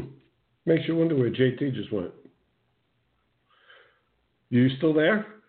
Hmm, yep, still here, man. Okay. I'm looking at Geronimo Allison is developing a really good relationship here with uh, with Green Bay. I think he's. Yeah. Uh, I think this kid's got immense talent. I think you're looking at a big body wide receiver, another touchdown machine. You mentioned it earlier with Mike Williams being a touchdown machine this year, and this Geronimo Allison is the NF, is the NFC's touchdown machine. I think he's. Uh, I think he's going to be a big target. I think he's going to take a lot of pressure off offense and I think they are going to be able to put together a uh, one hell of a season utilizing him the right way. You know, they've got a couple of guys there besides Geronimo Allison. See, JT likes him a lot. I've heard him mention, uh, we'll get him back on the air, I guess, shortly. And uh, he's mentioned Geronimo Allison several times. I've mentioned Kumaro. You know, Equanimeous is uh, doing well, too. They've got some young, talented wide receivers. But we've we've mentioned also what I feel about Aaron Rodgers and his durability this year. Hold on, and we got JT back. And uh, JT, uh, we were talking about Geronimo when you left. I don't know uh, Mhm. what happened there, but um, we were talking about Geronimo Allison, and I, if I remember correctly, that's somebody that you liked, isn't it? Yeah, I mean, you look at a guy that runs crisp routes. Look at a guy that runs well after the catch. It's more of a, it seems like he has a, a good amount of strength in those legs. Not an easy guy to bring down. And Aaron Rodgers seemed pretty comfortable with him when he was playing uh, last season. And even Hundley in uh, several games seemed to look his way. So ah, I like that. That's, that's a good call on Goose's part there. Okay, all right. Goose, anything else for us? No, I think that's it for now. Uh, I'm a, I think you guys already covered a couple teams. I'd like to take a look at uh, Doug Martin. I get you guys' input on that. I know we only briefly touched on it, but uh, what are you guys kind of looking at when you uh, when we mention the name Doug Martin this year, and he's the team with Gruden who says pound the rock. I've I've been on record. Uh, JT and I couldn't be at further ends of the spectrum on this. I end up seeing Doug Martin as somebody taking over that backfield. Uh, I don't think Marshawn Lynch and Gruden stay on the same page the whole season. Me personally, uh, I was looking at pretty much any other back, and now that they just gone ahead, I, I happen to like Chris Warren, but they just went ahead and put him on the IR to be able to hold on to him uh, as long as they can, I guess. I, I I had no injury. I had no injury notice uh, on Chris Warren. Uh, JT, did you? And how do you feel No, about I it mean, now, man, now that there's no Chris I- Warren? Right. I mean, I see. I still like Jalen Richard. Uh, you know, a guy that I mentioned earlier, a guy that's shown big playability, and a guy that seems to do well in the pass game and the running game. And if you remember, go back. I've said it before. Look at Jon Gruden turn a very, very poor man's Le'Veon Bell and Charlie Garner into a star in that offense. So you know, these are the kind of things that Gruden can do with his scheme and with his with his play calling. Um, I'm more of a Marshawn Lynch guy. Lynch lost weight. He restructured his deal to make sure he could get in there. He looks faster and he looks motivated this season because he said he wants to play again next year. Maybe he's running out of Skittle money. Who knows? But I think Lynch is the guy to own in that backfield, and I like Richard. I'm not a you know the the muscle hamster just doesn't do it for me. Glass cannon. I just I What- can't. I won't. What take it. about what about throwing in the fact that he's on a contract year? Martin? Yeah. I don't think he's going to get enough. I personally don't feel like he's going to get enough touches for it to really be relevant. Okay, and folks, you hear it. Not all the time will JT and I agree. We will see things completely different at times. You'd think we are seeing two different players, and on this one here, that's one of those cases. I I think you're starting to see where Martin's starting to feel comfortable again. He isn't up there where the yards per carry you'd like. He's not over four yards per carry, but for the preseason, he's sitting at I think three eight, which is pretty close. And uh, like I said, for me, I was going ahead and picking any running back in that backfield to take over that backfield because I just feel that at some point, at some point, Marshawn and Gruden just won't see eye to eye. And there's nobody out there that's going to convince me that that is not highly possible. Sorry. Nick, man, good stuff as always. Yeah, but Loving the football with you, man. Looking forward to this season. And uh, Uh, did you have anything real quick on baseball? I know you're a big baseball guy. Did you have something? Oh, sure, yeah, man. Uh, we'll add something in here on baseball before the uh, Throw me- throw me a quick- me away here. Throw me so, a uh, real yeah, quick, quick guys. yeah, real Chris- quick Chris baseball Shaw. player. Chris Shaw, Luke Voit, two guys to look at. He just got called up. Chris Shaw. He's not an average bat. He's not a batting average type of guy, but he's going to be pounding the ball. And the coach says he's going to play a lot of left field for the Giants. Other guy, hey, why not Luke Voit? Let's take the hot one of the hottest hitting bat, uh, batters in baseball right now. Triple A June, 364, 383, 659. Triple A July, 361, 465, 667. Major League August, he's batting around a 325, 400, 625, and his only competition is Greg Bird. Okay. Those are my two There guys. you go. okay. Nick throwing it down for you real quick on baseball. Nick, thanks so much for joining us as always. We'll look forward to seeing you next week on the shoot. Goose out. Take care, bud. Goose out. JT, real quick before we go back to uh, football, what do you got? Anybody in baseball you want to throw at us? Yeah, I want to talk about former A's, Cubs, and Yankees outfielder now with the Blue Jays. Billy McKinney, guy that got got the call up to the show. He's had 38 at bats, 15 of those for hits, three homers, uh, you know, 10 RBIs. We're talking about guys 395 OPS of 1241, left field, right field eligibility. Only owned in 16% of ESPN leagues, and a guy that's getting everyday playing time and doing a lot with it. So Billy McKinney, somebody I like uh, for the stretch run here in September. All right. And real quick, uh, not on rookies, I just want to throw a couple baseball, quick baseball notes out there to you folks. One, Trey Mancini, first base, outfield. He's usually dual eligibility. Over the last 30, he's got 14 runs, six homers, 18 RBIs, batting 276. Nice solid play coming down the stretch here. Lucas Giolito, folks. Wow. Is he starting to cat? Maybe he's actually starting to get it. I mean, his numbers over oh. the last 30, he's got three wins, 40 Ks in 37.1 innings, an ERA of 3.86, but a 1.02 whip. It is really starting to look like maybe he is turning the corner that the Washington Nationals thought he had in him. It's going to be interesting. And last note on baseball, folks, a little strategy out there for you folks. We mentioned uh, my winning percentage and all that crap earlier. Okay, let's also mention part of why uh, a good portion of my games are on the Yahoo platform. I play on several different platforms, but most of them, majority, are on Yahoo. So I want to throw these quick notes out to you folks that also play on the Yahoo platform to have that three week playoffs coming up. We've got one more week to those three week playoffs. If you look like you're going to go ahead and get a first round bye, okay, congratulations. That's the place to be. What you don't want, though, is anybody on Cincinnati. Okay? Because in the final week, your finals, Cincinnati, they are the only team that play five games that last week.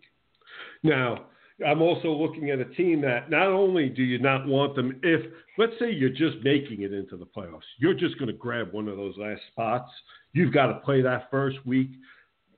Take a look at your roster. You don't want San Diego players, not just for that first week, but for your whole. They they have been a stay away from all year in Yahoo Baseball from me, okay, because they play the league lowest amount of games. They play five the first week, six the second, six the third, for a league low 17 games during the most important time in your fantasy season.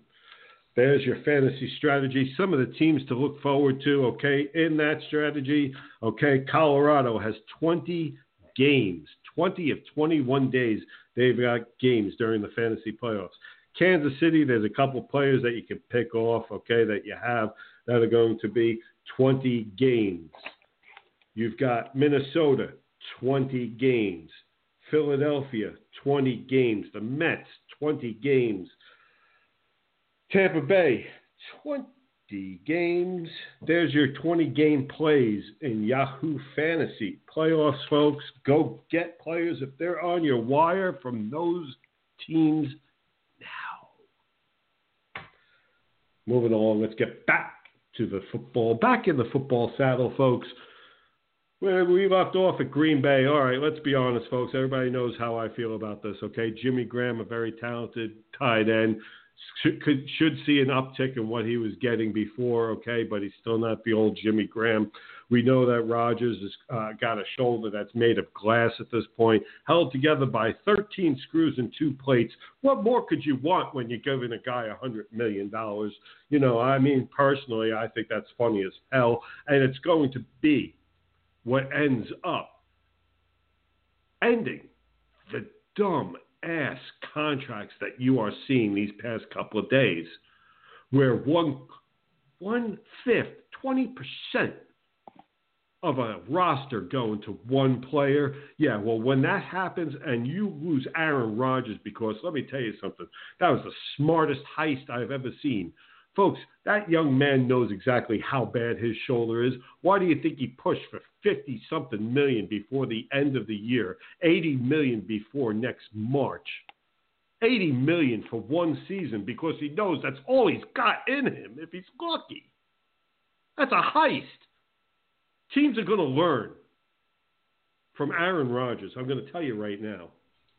Don't, I don't care. And they're screwed after that. They're screwed after that. DeShone Kizer, okay? Listen, the guy, absolutely horrible percentage in college, okay? And then went to Cleveland and got 53.6% completion in, uh, in Cleveland. Okay, so I mean, this, you know who the MVP needs to be this year. You know, they gave a hundred million to Aaron Rodgers because they expect him to be the MVP. You know who better be the friggin' MVP on this team? David Bakhtiari, Taylor Lane, Corey Linsley, Justin McCray, and Brian Bulaga. Uh-huh. They have to yeah. protect the Fabergé egg that they have at quarterback. Hmm. Better hope Danny Ocean and the boys don't come around then, huh? Little Ocean's Twelve reference for all you fans out there. I'll tell you, folks. And, and in that backfield, listen, it's real simple. I'm going to have plenty of people argue me again on it, okay? And I really don't care. But Aaron Jones, once he comes back from his two games, that's the kid's backfield. He is the most talented that you have in the backfield. I hate to tell you. Go ahead, JT. Now that I'm done uh, pissing off the Green Bay fans, why don't, why don't we move on? And as you said, you call me the bad guy. But anyway, let's go to Music City. Stay in the AFC South. We'll talk Tennessee Titan football. New head coach Mike Vrabel. Kind of wonder if he's going to bring some of that New England system to Tennessee. Uh, on a previous show, I've gone on record said I'm down on Marcus Mariota I think the kid's a good athlete. I just don't think he's a top quarterback. Uh, is he serviceable? Yes. I mean, is he good NFL starter? He's decent. He's average. I look at this team though, and I think they got an immense talent in Corey Davis. I can't argue with that in any way, shape, or form. Uh, former Miami cast-off Rishard Matthews has made a nice home for himself right there in Music City. Uh, Taywan Taylor, another guy that's got some talent. You know, they've got the talent at the wide receiver position. I'm sorry. Oh, I agree oh. with you on Tower. I like that kid. Okay, yeah, yeah. The talent at that wide receiver position is fantastic. Now, there's an oldie, but a not so goodie that's going a little too high for me in drafts at the tight end position in Delanie Walker. I think this is the year he falls off the cliff. I think this is the time of Jonnu Smith. I think by midseason, Jonnu Smith is the starter, if not sooner. Now they run a lot of two tight end. Obviously, they're going to run something similar to what New England's running, which they've admitted. So we'll see two tight ends, but I think Jonnu Smith's going to be the guy that's getting the ball a little bit more as the season goes. Delanie Walker starting to show a lot of injuries, a lot of nicks and bumps and bruises that seem to be slowing him down a little bit. But let's talk about the one position that, wow, it seems split down the middle. Dion Lewis versus Derrick Henry. I'm mm-hmm. sorry. Dion Lewis, very talented back. I don't see Dion Lewis as a guy that you can pound the football with. You couldn't do it in Philly. You couldn't do it in New England. I just don't see him being that type of player. I see a guy that excels in the passing game. I see a guy that excels in that shotgun draw play that New England like to run quite a bit. I just don't see a guy that you can give the ball to 15, 20 times a game. But I do see that in six foot three, 247 pound Derrick Henry, a guy that when he has gotten the opportunity to be the bell cow back, has showed some really, really good games. I think we're going to see a really good year from him, an improved offensive line, and a guy that's underrated at catching the football out of the backfield. Derrick Henry, I like him more than Dion Lewis. I think Dion's more of a complement back, but there's others out there that see Derrick Henry is the complement back. Jester. No, there's there's no way that. Um, and listen, folks, if you go back and check, absolutely fantastic article on FantasyJesterSports.com. We have a new writer with us. Uh, mm-hmm. Absolutely, and I'd be remiss if I didn't mention this at some point tonight. Fantastic new writer. Uh, we have Kid Kelly there writing for us. Uh, I chime in, and I've been on the search for good writers, and we've gone through a couple. And JT, really not what we completely have wanted, correct? Correct. So what we've done is we, have been patient. You know, in order to do this the way that we feel is the right way to do it, you build slow and you don't rush things. And we were able to come across Hamid Sindhu. Right. Absolutely.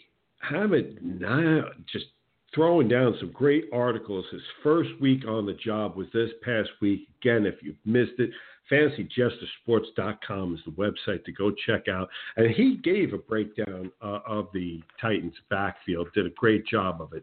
Personally, me, when I look at this backfield, I look at what's becoming the norm in, in this league is you have your bruising back on, on first down, second down, goal line, and you've got your passing back on third downs and long second downs. Uh, and that's that's the role of Lewis. Lewis's role is going to be no different than it was with the Patriots. Uh, Patriots. Don't ex- yeah, don't expect anything different there, folks. Uh, now, JT, you know, real quick before I go ahead and comment and, and go on my team, like I said, I, I, agree with you on everything that you said uh, regarding the Titans. Uh, but my question about the backfield and what we're starting to see from a fantasy perspective are you starting to maybe buy backfields instead of going for players and, just going for random players? Are you going for backfields so that, in other words, you know, are you trying to go ahead and getting an Ingram and a Kamara at, in your backfield? Are you trying uh, on your fantasy team? Are you trying to go out and get a Derrick Henry and a Lewis, where you you play both one at the one spot, RB1, and the other at the RB2 spot. Is, is, that becoming a trend? Is that something that we should start looking for? I, I see exactly what you're saying. I see it happening. Uh, my personal preference is if you don't get one of the top five guys, the the you know the lead backs, the alpha males, Right. the you know Todd Gurley, Le'Veon Bell, Ezekiel Elliott types. At that point, you end up with a Derrick Henry. I think you almost need to look at a Dion Lewis to kind of cover yourself. And I mean, there are certain backfields. You know, one that I know that again, a guy you've mentioned several times is Spencer Ware that I think is going to be a lot more relevant and a little more damaging to Kareem Hunt's numbers than people seem to realize. So maybe at this point it's time that we start to uh, evolve a little bit in our thinking and think, hey, if I don't have one of the alpha males, maybe I need to start looking at drafting a backfield. I don't, I don't disagree with you in that, that that that's becoming a trend, and I like the idea.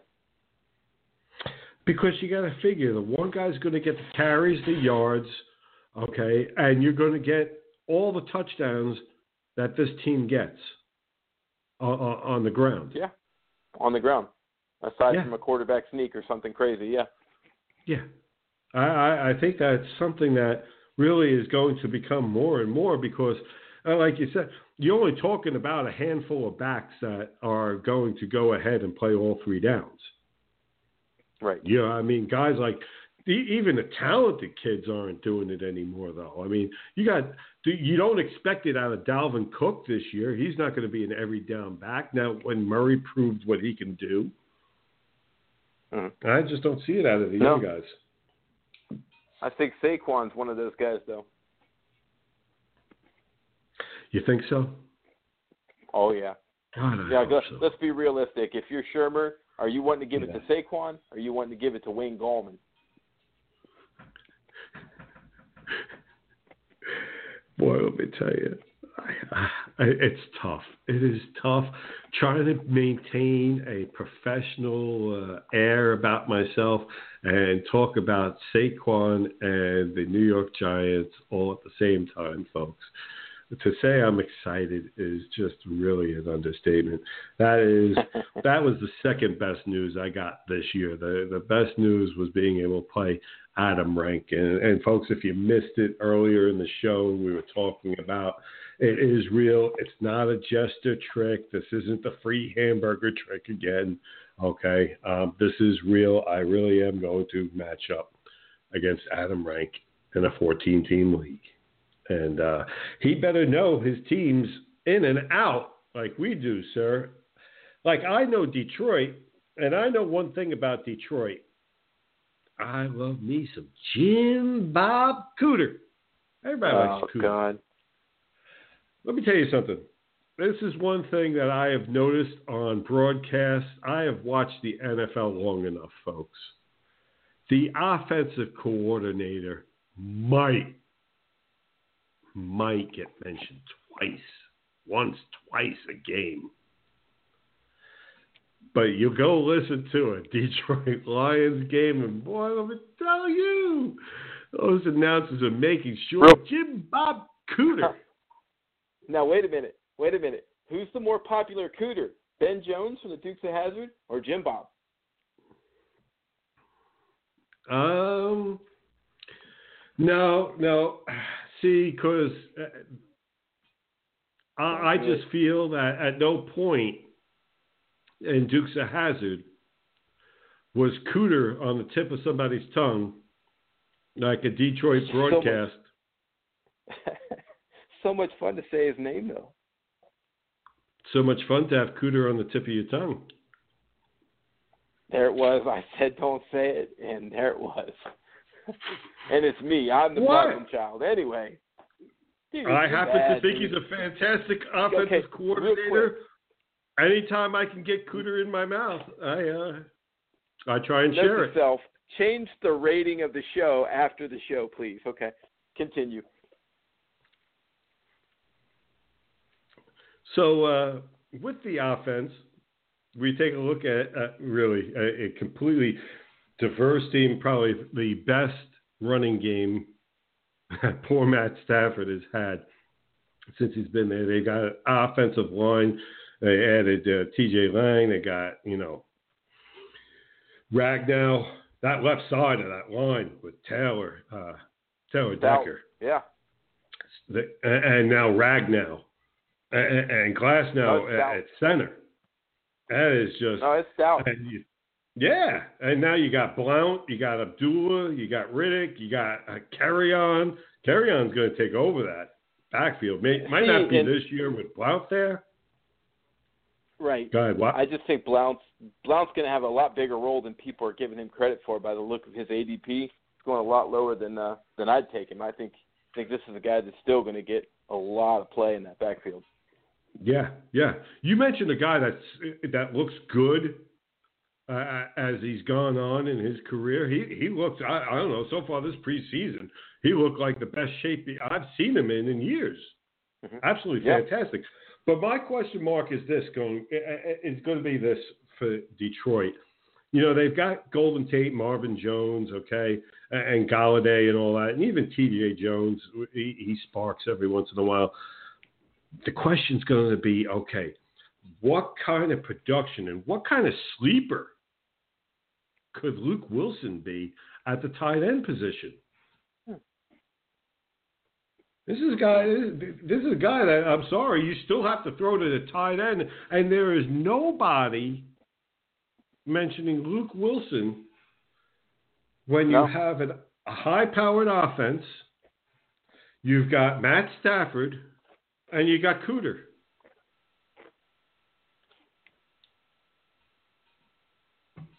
Uh, Cooter, I got nothing, Cooter and tight ends. Cooter and Right, tight ends yeah, I got go nothing, hand in man. hand, don't you oh. think? Oh, wow. hand This, this in is- hand. Again, remember that four-year-old that I mentioned, folks? Well, the four-year-old has reared their head on the show yet once again. Hi, everybody. There he goes. Oh my God. Okay, you're killing me. Next, go ahead. Keep going so we can stay on the air next year, next week. Exactly. Well, it, you know, it, let me take you one one last time to AFC South. We'll talk those Indianapolis Colts. Andrew Luck back. Arm looks good. Says it feels good. Oh God, I wish we had that clip. Play good, eat good. But anyway, Marlon Mack, the guy. Is there any guy out there that's probably ascended at the end of last year so quick and descended before the season even began this year? Uh, you got Wilkins trying to take his role. You got Hines trying to take his role. Let's be realistic. I think Wilkins is going to be the back to lead that backfield by week five. He just adds an element to the game that Mack just doesn't seem to have. Hines is a third down back. Now, wait a minute. I say third down back, but also remember, mm-hmm. this is Indianapolis Colts. Defense is, is a bad word in that facility, apparently, when you look at what they put out there for their players. They they should be embarrassed to call that a defense. So Andrew Luck's going to be throwing the football, playing from behind a lot this season. So I see Hines getting a lot of play as that out of the back receptions. He's doing for leagues like Jester and I playing where he punt, kick return yards. So the guy that's going to be kind of the old Darren Sproles jack of all trades. But Wilkins is the guy I like to see there. T.Y. Hilton's a beast. It doesn't seem to matter who's throwing the football to him. Um, Chester Rogers is a guy that's going to start this year. Showed some talent last year, not being drafted in a lot of leagues. We're talking about a guy that's going to be on the field pretty much every snap with a really good quarterback. So, but when you talk that team, funny we just left Detroit and we were talking about you know Cooter and tight ends. Well, a lot of people are really feeling Eric Ebron for some reason, the guy that the Detroit Lions jettisoned and the Colts picked up off the scrap heap. Are you people not remembering there's a guy named Jack Doyle there? This guy, hmm. 80 to 85 catches, double digit touchdowns. Book it now. It's going to happen. This is a guy, again, he's not a sexy name. A lot of people aren't looking at him in drafts. This guy could be a top three tight end when the season's all said and done. Jester? Well, first, uh, let me just uh, say this. You got to look good. Look good. You play good. Play good. Pay good. Pay good. Live good. Live good. You know, eat good. Die good. There you go. Um, Love that. That's cool. yeah, that's no, no, that's, that, sports. I always that's just love great stuff. That's great stuff. Uh, you know, I, I take a look at what you're saying, and first of all, let's touch on Hines. Okay, Hines has been working too out of the slot a lot. I mean, a lot. Mhm. So you might see, yeah, you might see a dual designation thrown on him at some point during the season, which would really be big. So another, I just a big reason to stash that kid besides the talent level there. Um, and the fact that the backfield is it's just a mess right now. It really is. In flux, I guess. it- it's not decided. Yeah, it's just definitely not decided. That backfield is a is a backfield in progress. That that'll be decided. It won't, that backfield won't be secure until around week four. It's just Right. a mess. Okay, and that's when I think Wilkins takes over. Let's find out. And you, and you very well might be right. Okay, where you have uh, Wilkins take over, you got Mack coming in on passing downs, you got Hines coming in out of the slot. Okay, but my question to you is, uh, I, you, mentioned Chester, but you didn't mention Ryan Grant. How, you, you're not feeling him or what? It's a guy that's had opportunities and he's shown some in some games, and there's other games where the guy absolutely disappears. I like the I want the consistency, and you know I want that consistency, and I just haven't seen it from him uh, with the opportunities he's gotten. He's got the talent, but it just doesn't seem to be able to put it all together. Okay. Fair enough. Fair enough. I like. Uh, listen, uh, you know, my concern with Luck is that I, I want to see repetition on deep balls. I want to see him take some hits. I mean, he's he's awful excited for somebody that just took one hit. You know, I mean, he got that one hit. And, I, I mean, he seemed surprised that he was able to hold up, and that's a scary sign. Uh, you've seen it. You've seen what I've done. Uh, I've gone ahead and, and I've taken the back up there. I, I, I, I'm going to tell you right now, I'm not 100% sold. When he's healthy, is he one of the best? He's turned crap into gold, that kid. Yeah, he's fantastic. Right. But I, I, I just tread. Uh, I've stayed away from him. In redraft leagues, are you taking him yet? Are you sold on him No. back? Uh, no, again, I just missed too much time. Yes, they've added one, of you know, a couple of good offensive linemen in, you know, in the draft, free agency. But I just a guy that I still think is going to be running for his life quite a bit because of how many times he's going to have to drop back and throw the football. So Yeah. yeah, I'm again, I'm going to avoid him at this point. Okay. All right. Fair And he is turnover prone. Let's not forget that. Even when he was healthy, the guy was prone to throw, you know throwing into coverage quite a bit. So The the problem is, is he holds on. He mm-hmm. just holds on Yeah. too long. He's going to get rocked. That kid. To get rocked. I love him though. Hey, listen. And by the way, folks. Okay, if you happen to be on Twitter, you can find myself on Twitter, fantasy underscore Jester. You can find JT at Fez437. But if you want to join a, a funny one besides joining us, okay, go on Andrew Luck's Twitter account and follow that. He has to be, and, and this is obviously mine and JT's Twitter account aside, okay, he has to be the best Twitter account to follow out there. Go check it out. Okay, I think it's uh, off the top of my head. I think it's Captain Andrew Luck uh, on Twitter. Okay, go check it out. You'll thank me for following that. He, he's funny, funny kid. Love him, love him. I, I wish him the best. Very talented. I'd like to see. I'd like to see a healthy Andrew Luck uh, uh, uh, on a team with weapons.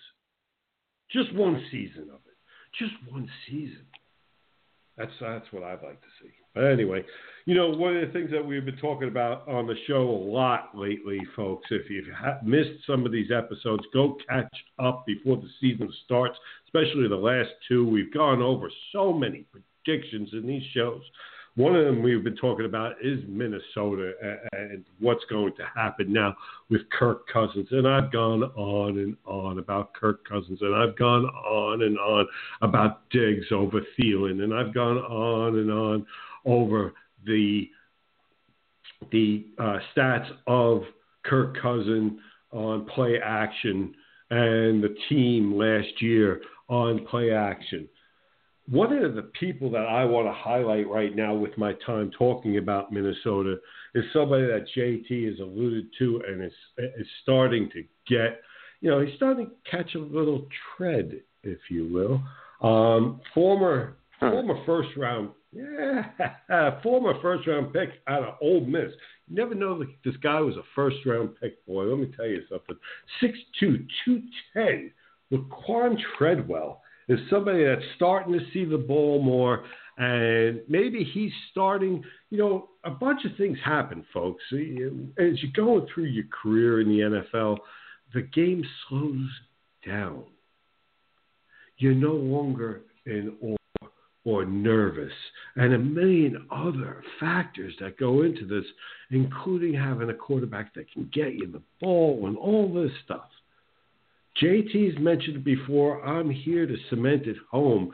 Keep an eye. Treadwell probably going to have a career year for himself where he finally steps up in an offense and proves capable of a threat. I don't know who's going to go down. I ha- I ha- I don't ask me why. I have a feeling we're going to see Treadwell step up at an important time during this season. And I think JT at the end of the year, one of the clips, you know, folks, we joke around. We play all these clips of all these different predictions that JT and I have made over the years. Okay, uh, and we make fun because there's just that many. This is going to be one that I'm going to play back when JT first mentioned about Quan Treadwell turning that corner. You know, JT, I mean, can you add to that, or do you need to? I don't know. Oh, I mean, you know, a lot of people say, oh, you know, look at the head coaching staff; they want to run the football. You didn't guarantee Kirk Cousins eighty-four million dollars, a fully guaranteed contract to just turn around and hand off. Uh, we're talking about a guy that's moved up, elevated to the third receiver now with some of the roster moves.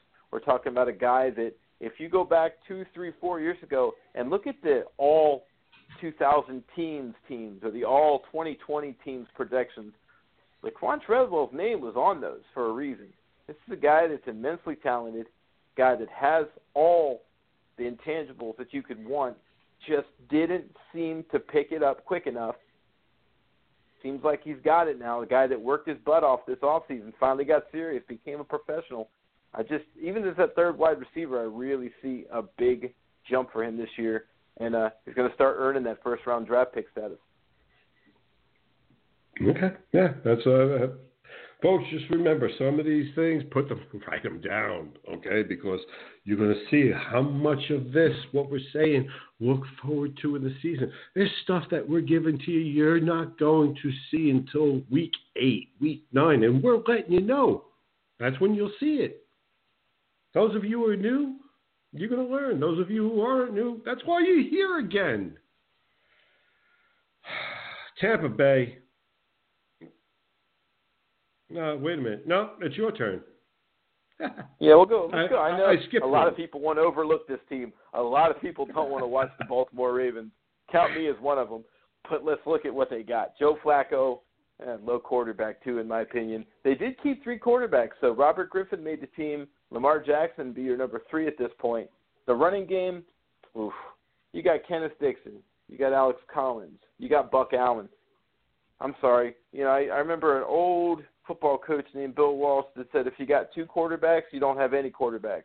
He would know. Funny thing is, dude had Steve Young and Joe Montana. Bill Walsh, what were you thinking? But I like the premise of the idea. Too many running backs on that for me to be fantasy relevant. There's a reason why in a lot of keeper leagues that I play in, Alex Collins wasn't kept. It's just too many guys that are getting their hands on that football in Harbaugh's offense. They're all talented. You just don't know which one's going to hit each week. Uh, the wide receiver corps, Michael Crabtree should be a nice addition. Probably the best receiver they've had in a while as far as dependability. A guy that can go out there and put up low end wide receiver one, maybe high end wide receiver two numbers. Uh, you go down the line. Is this the year we see something from the UCF product in Breshad Perriman?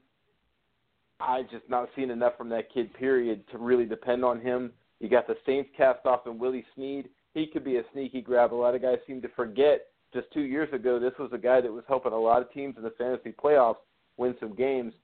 The tight end position, you know, it took a big hit there. Hayden Hurst was the, the rookie that I expected to see a lot of big things from. Guy's only going to miss three to four weeks, and that was a couple weeks ago when that injury happened. So by week two, week three, we could see this guy inserted back into the starting lineup, and this guy catches everything. He's a 25 year old rookie, a little more mature, guy that knows how to run routes, and a guy that just has a huge catch radius. You watch this guy catch the football. Reminds me of a, he's an Ozzie Newsome guy. It's exactly what the kid is. Uh, he's somebody you can stash late in drafts at this point because of the injury, and I think he'll pay dividends as the season goes along. Um, to update real quick, uh, yeah, I believe Crabtree. Uh, I like Crabtree. I like Hurst on this offense. Uh, but to update real quick on Breshad Perriman, uh, during the day, Breshad Perriman was given his pink slip, folks. So, so they finally, his time there. did it. Former first round pick 2015, uh, completely underwhelmed, and he is gone. So now when I take a look at the two, you got Crabtree. Between Willie Snead and John Brown, who are you taking? I know you're a John Brown guy. Uh, I see again. I like to look at injury history. I look at a guy that's shown some injuries over his career. The talent's there, the speed is there. Can you depend on it to be on the field every single game? I also think Willie Snead, who again was starting to ascend and took a nasty fall for some off the field idiot uh, moves, and I'll call it like it is. You're an idiot, Willie. What are you thinking? You're playing professional football. Wake up. Uh, but I think he gets it now. He's in a good system, and I think that Willie Snead is a guy that I'd like a little bit more than John Brown. I have to go between the two. Yeah, I do like uh, Brown. I understand the injuries, but I ha- I threw a little curve uh, there because I don't like either. Okay. Personally, personally, I don't like either, and I think that there's a young man that might actually uh, might be start. He could start to get it. Chris Moore. You're talking about a guy here. He's only 25. It's not like he's an old guy. 6'1", 206. And again, another guy with that speed, that 449 speed. I mean, eh, he's used to he's used to playing in that quick pace spread offensive scheme. All right. So if somewhere down the road in these first couple of games, Flacco starts to struggle, a guy that everybody knows is gone at the end of this year. Do they bring in somebody like Lamar Jackson where you start to see plays on the run, a little bit more offensive, quick pace spread offensive scheme, okay? Where a guy that's used to playing in that system has 449 speed. You know, he was ranked eighth nationally and second in the American Athletic Conference with 28.18, 21.8 yards per catch. He's a weapon. He's a weapon that has yet to break out in the NFL. Another one of those guys, you know, he's a smooth route runner, fluid hips, the whole thing that you look for. But he's just not getting that playing time yet. This might be the year where he steps up. You're talking about a sleeper for a team, for a team sleeper. This is this is one of those guys, I believe. Moving along to nearby Tampa Bay, home of Jameis Winston and the uh, Tampa Bay Buccaneers. Now, Jameis won't be with our team for the first three games, folks. Uh, he'll be enjoying crab legs somewhere. He'll be going to pick him up on an Uber ride. That is the quarterback for Tampa. That is the problems that you have in Tampa. They say one of the problems that you could have is a quarterback issue because it could set your team back five years. This poor team is a mess. And we will be talking about that team and the rest of the NFL on the next edition of your favorite podcast and mine, the Fantasy Jester Show, folks. Thanks so much for tuning in. We've got some great guests coming up. Folks, JT, the gang, all of us want to thank you so much for making us your fantasy go to podcast. I am the Jester, and I am out of here. Have a great one, folks.